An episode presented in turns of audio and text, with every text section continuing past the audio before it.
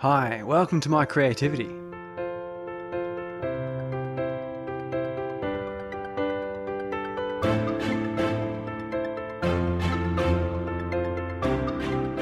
The podcast about being creative and producing output. I'm your host, Sari. I reveal how I work, my projects, my process. Well, my creativity. From planning and goal setting to how I stay accountable for my output to the way ideas pop into my head and to the frameworks I use to stimulate my creativity and formalize it. Like every episode, I start off by talking about the goals I set for myself this past week and how I went with them. But tonight's a special night in my planning system as well. It's the end of the month, and it's also the end of my quarter. So I've got new quarterly goals that I've brought down from my annual, and I've created new monthly goals that I've then brought in from that quarterly, leading to my next week's weekly goals. So I went through this process just before I came here to record this with my wife because she is also going through this same planning system. She set her quarterly goals and monthly and weekly, and it's quite exciting time for her. She's starting a new product and a new business process, so pretty good for her. Let me uh, reveal to you what my quarterly goals were last quarter and how it went. My last quarterly goals was to was from January to March. It was to start a podcast with my friend Mark. Okay, there's a big fat tick on that one.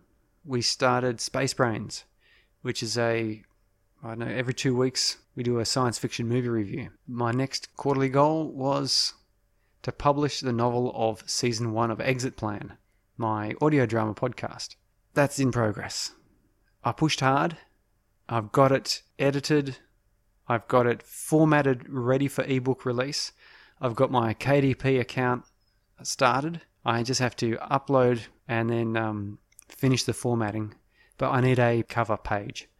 Now, I'll be getting my wife to do that because she's quite uh, good at design work and she's quite passionate about it. That's basically what her business is about: is design and graphics and video and stuff. So she'll be helping me out with that. That's that's pretty cool. So 80% complete of the publishing of season one novel. Next goal was create an interview podcast. Well, congratulations, you're listening to it now. I just interviewed a fabulous author by the name of Vincent King yesterday, and uh, I've been editing that interview together along with another interview I did of a uh, very talented singer named Fox Ward. She has talked to me about how she started up her band called Dirty Little Secret and about how she has uh, gone through her you know, singing career and where she intends to go and how she's doing it. Uh, she provides some very good uh, advice and insight. I've also got another interview, I've got a third interview recorded, which is for a fellow called Aaron Guinair. He's a music teacher, a musician. He's released a couple of EPs. Is also now gone on to games development and 3D design, which is something that has been a, a passion of his since early days. So those interviews are going to be coming up later. Now, creating a shop. I have created the shop. This is 99%. I'm not sure whether to count this as complete or not, but I've created the shop. There is a URL that you can hit and it will go to the Gravity Undone shop. There's you can't really buy anything there. There's like one test product and it's not hooked up to any uh, credit card facility yet. So 99% there. Like it's created, but it's it's non-functional. Uh, learn one song on guitar. Every week I've been practicing. Now this this is sort of um, sounds a bit easy. I can already play this song Glycerine by Bush on guitar. That is not a problem. It's quite an easy song. I learned it very quickly. I can also sing it. Uh, the quality of my singing is questionable, but I'm practicing and I'll get there.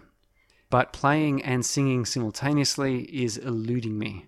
The coordination between hand and mouth just doesn't quite work. That's my old quarterly and how I did. I got my new quarterlies. This is going to cover May to June.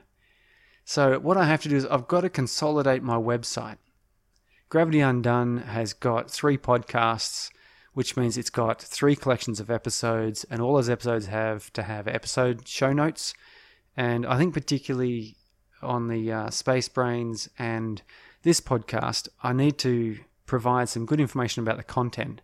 Because Exit Plan being an audio drama, the show notes are kind of uh, just a little blurb about what the show is and what it's about. Uh, it's not a challenging sort of thing to write, but Space Brains, you'll want to know more like you know what we've discussed, what movie it is, and and various other features. Uh, and likewise, here, my creativity as I as I bring out more content in this. There's people will probably want to be able to look at what's coming in the episode or what was happening in a particular episode. So I've got to consolidate my website. I have to get my shop operational and selling things. So while I can get it ready to sell, but you are going to have to be the ones who buy it, or not you necessarily personally. I mean, but people who aren't me, and not my parents. That doesn't count. If your parents are the only customers you have for your shop, that doesn't count. Let's see. I've got to finish publishing and sell my novel. You might be surprised, but running a podcast and doing all this other stuff is not free. There are servers I have to pay for, there's hosting that has to be paid for, and I would love to get to the point where I can pay voice actors and uh, sound producers and so on. At the moment, it's all just done as passion projects. Whilst that's cool, I'm here to try and inspire creative people.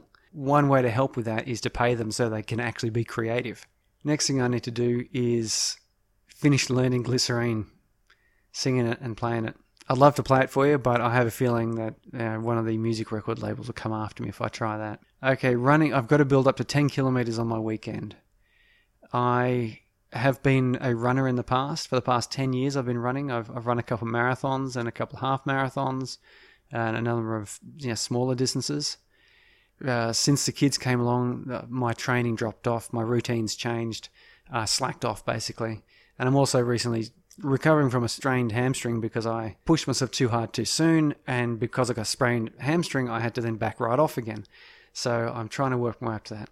Which leads me now to the month of April. So of those quarterly, I'm going to pull down some goals, stick into my April. Uh, so the next four weeks, I've got to finish off. So those goals for April, finish my website. That means I've got to get my social links all sorted out. I have to get all my show notes in order. I've got to get my press kits sorted out. I've got to finish off the cast and crew listings. And I've got to start looking at maybe trying to get transcripts for some of these things. I'm not sure about that yet. I don't know how helpful that will be, but I've got to finish this website. I've got to finish my shop. That means I've got to get it so there's some real products there. I've got to get it so that the uh, merchant facility is there so people can throw their credit cards at me, you know, if they want. Oh, this is quite important though because Gravity Undone, I have taken the stance that it is possible to run an entertainment network, an informative and inspiring entertainment network, without advertising. And of course, I said this in my first episode, but I think it's worth saying again. The reason I think that's important is one, if I am creating content in order to have advertisers pay me, then the advertisers are actually my customers, and you, my dear listener, become the product. What that means then is advertisers will want to know who's listening to me, what their habits are, where else do they shop, what else do they do, what are they likely to, to buy. And then that turns me into basically a well a merchant of your personal details. And your personal details are valuable to you. You can't just be handing them over to listen to a podcast. And I'm not, yeah, don't take this as me taking a hack at other podcasts. People uh, will run business models in order to be sustainable, and I'm not going to stop anyone from using a legitimate you know, legal system. This is a personal belief I have, is that I can create a sustainable business producing content for the people who listen and enjoy that content. And that means I don't, I cannot have advertising. Because as soon as I'm doing that, I'm selling you out and I'm creating content in order to attract advertisers. I'm not creating content to attract you. And that's what I want to do. I, want to inspire people to create things that inspire people to create things. Okay, so that's the shop. And that's why the shop is important. And that's why my novels are important. And in time, I will be bringing on other people to likewise create content such as novels and um, products and so forth that are products of their creativity and, and art, artistry. I'm not talking about products like little $2 widgets you'll get on AliExpress. This is something that's creatively come out of someone's brain here. So I've got to start novel two. So season two is up to episode nine of Exit Plan. There's uh, I think five or six episodes left to go of season two. Season three will be coming up shortly, but I want to be able to create this second novel. So my dream, dream, my goal, which I will achieve, is to release all three seasons of Exit Plan and three novels, one for each season of Exit Plan this year. Okay, final goal for April publish novel one. So that leads me to, and I'll be recapping these things as we go along in a shorter form in future episodes. So last week's goals, if you're playing along at home, was to get an episode of Exit Plan out. Success finish formatting and prepping my novel for publishing. That means this week I've got to get a cover, I've got to actually import it into KDP, I've got to get my Payoneer account set up with KDP because otherwise Amazon will punch me in the face with wire transfer fees because being in Australia, I will have to pay $15 per um, transfer for anyone who buys my novel from America. Or if I have an American bank account, I don't have to pay any of those fees. So I've got to get myself an American bank account. Let me see. Get products in the store ready for testing. So this week I want to get some products in the store uh, and have them displaying ready for testing. Uh, that's what I had to. Oh, geez, Louise. I'm meant to be reviewing last week's goal. So I did exit plan, finished forming the novel. I finished forming the novel and prepped it for publishing, but I didn't publish it. Okay, get products in store ready for testing. I did not do that. Uh, as it turns out, I got hooked in this interviewing people. I've been interviewing people, and I also went along to a training course on based on circular design, which is a, a concept beyond recycling, but it's creating products whose outputs become inputs back in higher up the chain, so that you absolutely minimize waste, not just recycling. So there we go. That's my goals. I think next week I'm going to have probably my first interview playing, so that'll be pretty cool. But tonight I want to follow on a bit about what I was talking about last week with some more sort of example based description of what I'm talking about. The importance of me learning about these two mindsets and how that has shaped me and how I think that you can also benefit. Uh, and I, I was also listening to, I started listening to this great podcast called Write Now by Sarah. Um, oh God, I forgot her name. I'm going to quickly Google it. Write Now. Podcast Sarah Werner. Ah, oh, geez, how did I forget that? Yes, of course, Sarah Werner. Uh, she's also known for her audio drama, I think Girl in Space. I was listening to her podcast Write Now, which is similar to my creativity in that it's about her transition from a period of not writing, where she really wanted to be writing because she considers herself a writer, and fair enough, don't we all? So she transitioned from a period of not writing, which she refers to as a season of non writing. I think her good friend tells her to think of it in terms of that. So she went from not writing and then she started getting herself back into writing again. And she talked about some of the difficulties or the excuses that she used as reasons to stop herself from writing. Some of those really sort of resonated with me, and I thought it was interesting. And I, I wanted to, to provide my uh, input on and view of that and how, how it relates to me because I have a slightly, whilst it's, it's the same end result view, I think I've got a, I've formalized it in this mindset discussion that I was talking about, that this work that this psychologist Carol Dweck has been doing. And if again, if you haven't looked up her stuff, if you hadn't seen her on YouTube or something,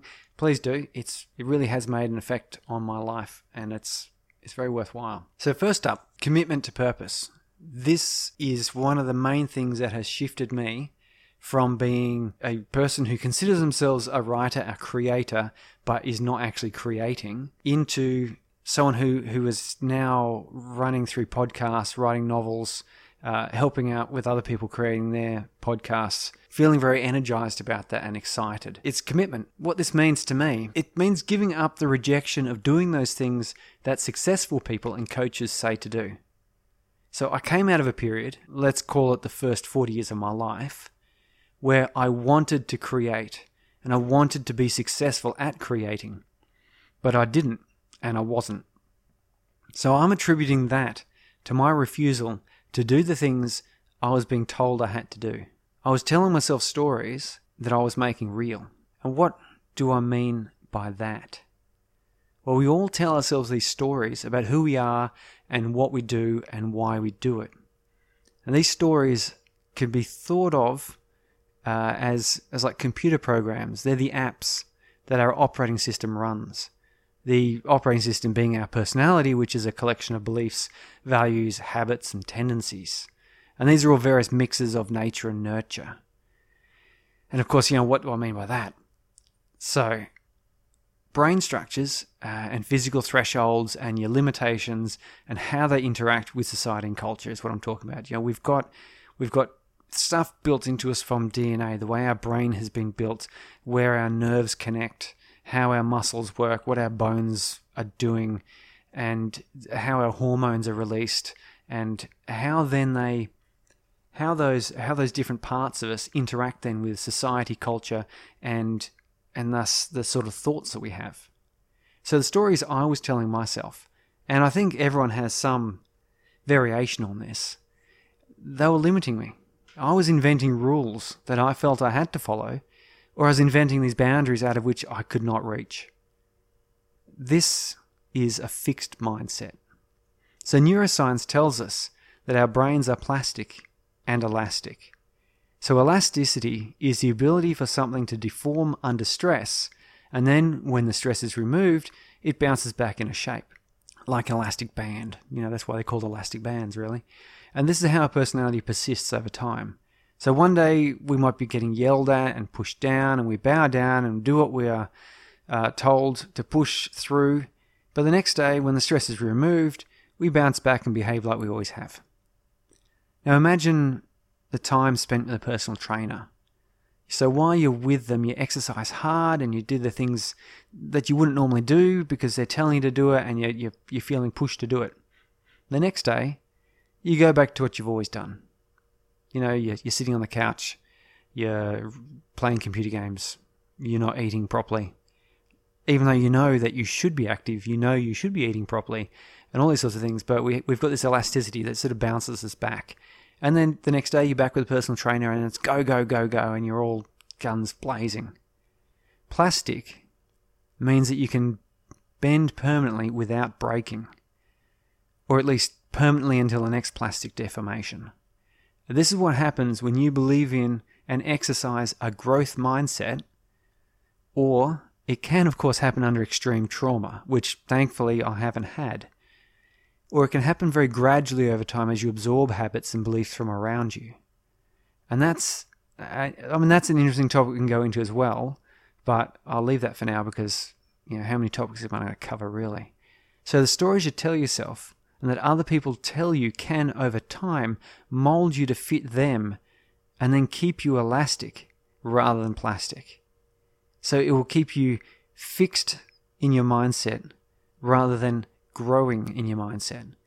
You'll start to see that things are one way and will always be that way, even if sometimes they vary slightly here and there, but they'll always sort of come back. Rather than this, this concept of neuroplasticity, which is where your mind, uh, your your physical brain, as well as your consciousness, your mind can actually push out into a new shape, can take on new habits more or less permanently, and not return back. So, what are the stories that I told myself? And how did learning about mindset change that? Well, the stories I told myself when I was writing, and this is just a for example, there are many examples of myself holding myself back in creating these rules and inventing a narrative that made the rules make sense. So I wrote a novel back, I don't know, five years ago now or something. Quite a while ago, anyway. And I remember the reason I did it was because back in high school, I started writing this novel. And then I sort of put it down for a couple of years. And then after university, I wrote, worked a little bit more on it. And then I things got in the way. I put it down. And then finally, uh, after my dad retired, he wrote a novel, which is uh, it's this fantastic sort of adventure, um, science fiction sort of story. And I thought, ah, oh, how come he's he's written a novel and it that hasn't been his live stream? My live stream for a long time, other than using computers, has been to write novels. And I looked at myself sitting on the train every morning for about 50 minutes, just reading books. And there's nothing wrong with that, of course, but I was thinking that I could be writing that book. So I sat and I just furiously worked away. I was, I was getting about, let's call it 800 to 1500 words a day just sitting on the train for that hour every morning. And I got through 100,000, 120,000 words, wrote this uh, epic fantasy novel, and then I started writing the sequel to it. Uh, and then I, I, I also then picked up these two other novels I started writing, and I was going hell, hell for leather. And I picked up my first novel, and I thought, okay, I've got to send it out. I've got to get it published. And I thought, oh, you know, that's quite hard. Like I've read the stats on who gets published and who doesn't. I thought I could do self-publishing, and then I went, no, that's too much work. That I'm not that committed to it really. I like I'm kind of you know I'm I'm working as an IT professional. That's that's my job, and uh, you know I would have to I'd have to give up too many things to be able to self-publish. I'll just I'll just send out some query letters to agents, and I think I queried maybe about six or seven agents, and they all rejected me, of course, because uh, if any of you have ever tried that, that's that's just what they do, because they get yeah hundreds or thousands of manuscripts every week, and they don't even necessarily choose the best manuscript. They choose the best manuscript that they are able to get a hold of during that time, which, you know, I can't imagine how you get through 400 manuscripts quickly enough to find and then rank them all and pick the top 10 or something. You can't do it. So your chances in that sense aren't great. And that's what I told myself. I said, oh, yeah, okay, well, I tried. I put it out there. I did it. And then I kind of just stopped. I stopped writing altogether again because I was like, oh, well, I'm not ready to live the writer's lifestyle. You know, I'm not ready to attend all of those writers' conferences and join the Australian Writing Society or whatever it is. That's just just not what I'm going to do. So these are just stories I tell myself. I was making this stuff up, and the reason I say that is because you don't have to do all of that writer adjacent activity to be a writer. You just have to write. Number two, you don't have to be traditionally published to be published. I mean, that is the, a, a path that has many advantages, but it is also a path that is harder to get published, but I guess you might say more rewarding potentially. I'm not, I'm not sure how to evaluate that actually. Self publishing, of course, is no more harder or, or less harder than traditional publishing. In both, you've got to market yourself, you've got to put your book there, you've got to do the best you can. And certainly, what I could have just done is very easily publish to Amazon as is. I mean, so many people do that anyway. I could have just done that and it would have been there. At least I would have published something and I could have moved on with my life. But instead, I gave the whole lot up for a few years until then I started really, really working on myself and my wife had a lot to do with this because she is probably the most awesome person you're going to come across. She she would deny it, of course, but that's not the case. She she started down this path with her own business because she left working at the bank uh, and then she went and got herself qualified as a building designer. Uh, and then we fell pregnant, and so she said, "Oh, no worries, I'll just have this have this baby, and after a year of you know of looking after the baby, I'll go back and get this work. Turns out though, towards the end of that year, we fell pregnant again because I guess we're kind of like rabbits that way, uh, except we've stopped it too.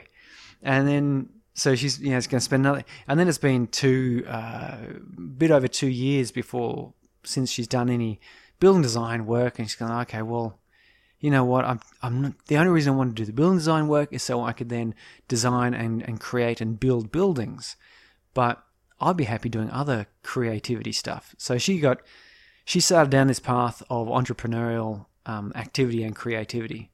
And that meant that she started attending training and started talking to other people who had progressed themselves further into this world of um, self improvement.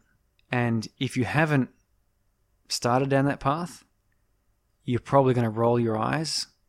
But if you have, you know what I'm talking about. So I started reading these books. I read uh, Mindset by Carol Dweck. That was uh, brilliant. I've also done some mindfulness training, which is uh, quite important when you're doing a bit of mindset identification, if you will.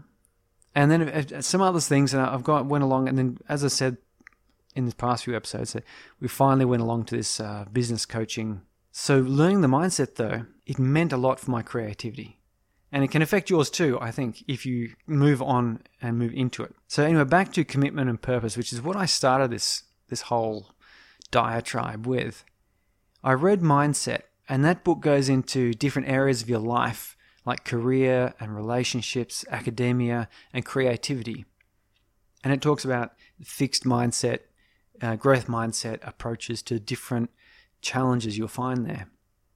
And I recognize that there were some areas where I was fixed because it's not an all or nothing proposition here. It is different parts of your life you will think, and it's not even consciously being aware of thinking, but you will have fixed attitudes. And it was hard to spot at first, but I've also been practicing the mindfulness. And so through my meditations and contemplation, and you should do that too. I know there's going to be people rolling their eyes going, but trust me, the reason I'm doing it is because people far more successful than me and with far more experience in dealing with success and dealing with, with successful people in all fields of creativity, business, and, and athleticism, they say that this is what you've got to do. Or rather, they say this is a path, which is a very good path to take toward achieving your goals. And rather than rolling your eyes at it, uh, as I used to, what I found was okay, well, I'm going to give it a, a shot. I'm actually going to do it. I'm going to commit to this. I'm going to do what they say and see what happens. So I started to see these stories that I was telling myself, these little applications running in my operating system, and how they were keeping me from achieving. So one story was like, oh yeah, I know all that. It's common sense and obvious. Writing my goals down isn't necessary for me. Oh, I remember them. Yeah, getting peer review is not needed. I know where I suck already. And so on. But when I dropped like seven grand to go see this three day business coaching course to be coached. My wife and I, we talked about these very sorts of stories, and we both committed to each other that we would put into practice the things we were taught.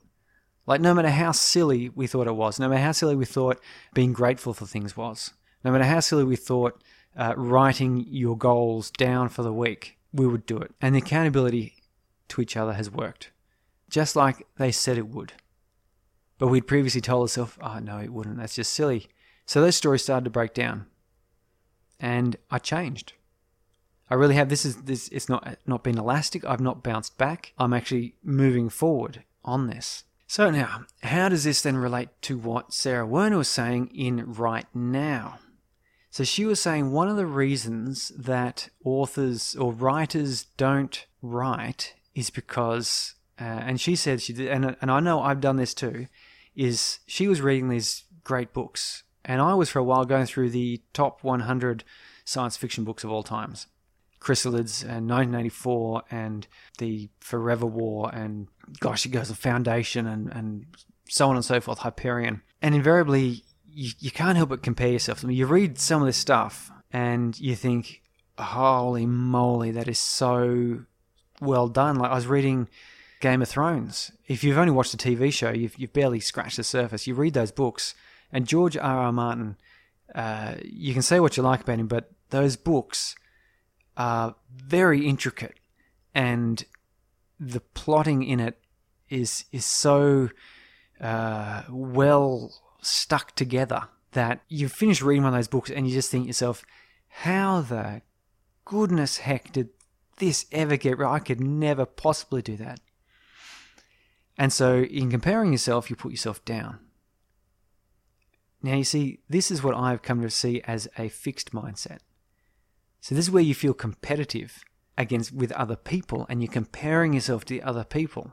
And so, when you see them, and so you think that skill in or ability to write is this fixed quantity that doesn't change. So, when you come across a writer with greater skill, you read Dune by Frank Herbert and you go, wow, what what an incredible world he's created and the intricacy of the politics. That's I can I'm going to give up. I can't possibly do that.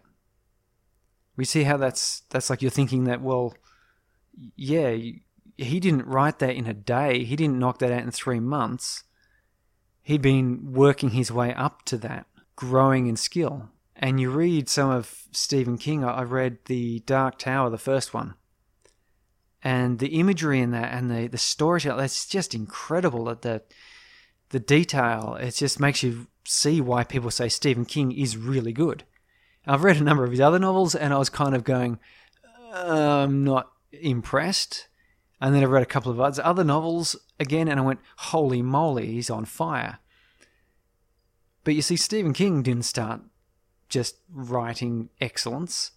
He disciplined himself to write every single day, and he still does without fail as much as he can. And that's called skill building. And as you build skill, you get better. And you'll create your own style of writing. And so I see it that way. Now, when I read a novel from a incredibly skilled author, I don't compare myself to them. I see what I can be. I see where I can get to. And it inspires me. It doesn't shut me down. It makes me want to write more. Because what I realize is they've inspired me to create. I get the chance to inspire someone else to create. And that's just beautiful. And that's kind of, I suppose it kind of addresses imposter syndrome. And I think imposter syndrome is, is a bit related to this. That's where you think that you're not a real, you know, you're not a real writer, you're not a real musician, you're not a real whatever. And, but other people are sooner or later going to figure that out and you're going to be in, you know, some sort of trouble, uh, unnamed trouble.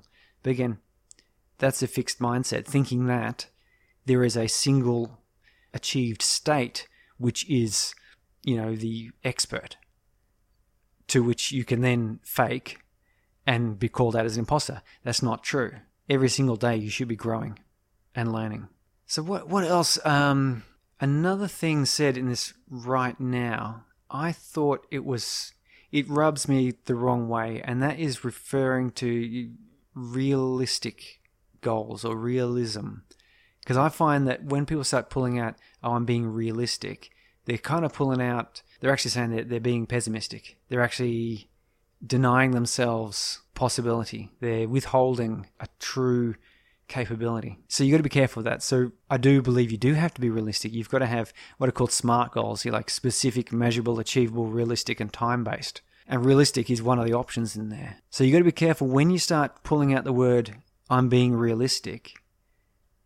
I would challenge you to quantify that. So if you, for example, say writing a novel in six months, getting it edited and published in another six months is unrealistic, put some numbers on that. Okay, how long's a novel? Let's call it 80,000 words. How long is six months? You know, that's six times, it's about 180 days. So you've got 80,000 words to write in 180 days. Do the division. How many words per day do you have to write for that? Okay, how fast can you write? How many hours each day can you find to do that writing? And then you can, you can start to break it down. Once you specify these things, you'll know how many words you've got to write each day or week or month or whatever it is to get to your novel. And you'll be able to look and you know look at your past velocity and say, well, actually six months I could write a novel. And now suddenly going, well, I wasn't being realistic. Realistic is to say I could write, you know, a, a draft or a or, or, whatever you want to call it. I'm not, not necessarily saying different people will be able to produce a high quality novel. It depends on how skillful you are, obviously. But yeah, so you, you've got to be careful that realism. That was the other point I've got to have Write Now. She was talking about setting realistic goals, and I agree with her, but you have to be careful. You have to put some numbers against that. It's got to be measurable. If you're going to say it's a realistic goal, then you have to be able to back that up on. Because I would ask you, oh, I'm being realistic. I'd say, tell me, show me the numbers. What makes you say that's realistic? Why is something else not realistic? And that's going to lead me into time. I'm going to talk about time another episode because that's when I discover the true nature of time. And I'm not talking woo here or weird quantum effects, although I kind of am, but I'm not. It changed me. You know, slowly, little little layers upon layers. So we're talking butterfly effect change, but it did change. So let's then talk about next week's goals. I've told you my quarterly and um, monthly, but what does that break down to weekly? So this coming week, I have to get my novel finished with a cover page and ready to hit that publish button. I'm still deciding whether I hit that publish button at the end of the week or if I have enough time to be able to get a bit of a little bit of extra feedback in because you know if you want to be a high performing creative person you have to get feedback you've got to get feedback as soon as you can as often as you can and you have to act on that feedback I'll talk about that in another, in another episode because it's it's vital. And I know a lot of you going, oh, but if someone reads my stuff before it's ready, I'll be destroyed. You won't, okay? If you're crushed under a massive boulder, you'll be destroyed. If somebody reads what you've written because you're a writer, that's called being successful. Next thing I need to do this coming week, yeah, I need to work on my uh, website. So that's it. So exit plan, finish off at least one podcast worth of website, and I need to get this novel ready to hit that publish button. And that's it. I'm going to invite everyone who is listening because uh, so far I've had an, an, overwhelming expression of support from the thousands of listeners who have tuned in and have sent me personal loving emails. Okay, I'm hoping this is hoping this someone is going to be listening to this like in in years to come and they're going to think it's true. But rather, if you're listening to this and you think that you you are ready to achieve something and and you want to set goals, you want to reach your goals, join me I'm telling you my goals for the week, and I'm telling you how I'm going. I'm telling you what next week's are. Send them to me. Uh, you can you can get me at Gravity Undone on Twitter. Uh, you can go to gravityundone.net, and I think you'll find my email address there. You'll be able to contact me. You can get me on Surrey. That's S U R R E Y at gravityundone.net. That's an email, old fashioned, and you can share your goals for the coming week, and then I'll be able to basically harass you about them. No, hold you accountable. It's, it's not about blame here. It's about simply you tell me that you're going to get something done, and I'm going to expect that you've done it because you're a grown up or you want to be a grown up and you can you can commit to what you say you're going to do. Thank you and good night.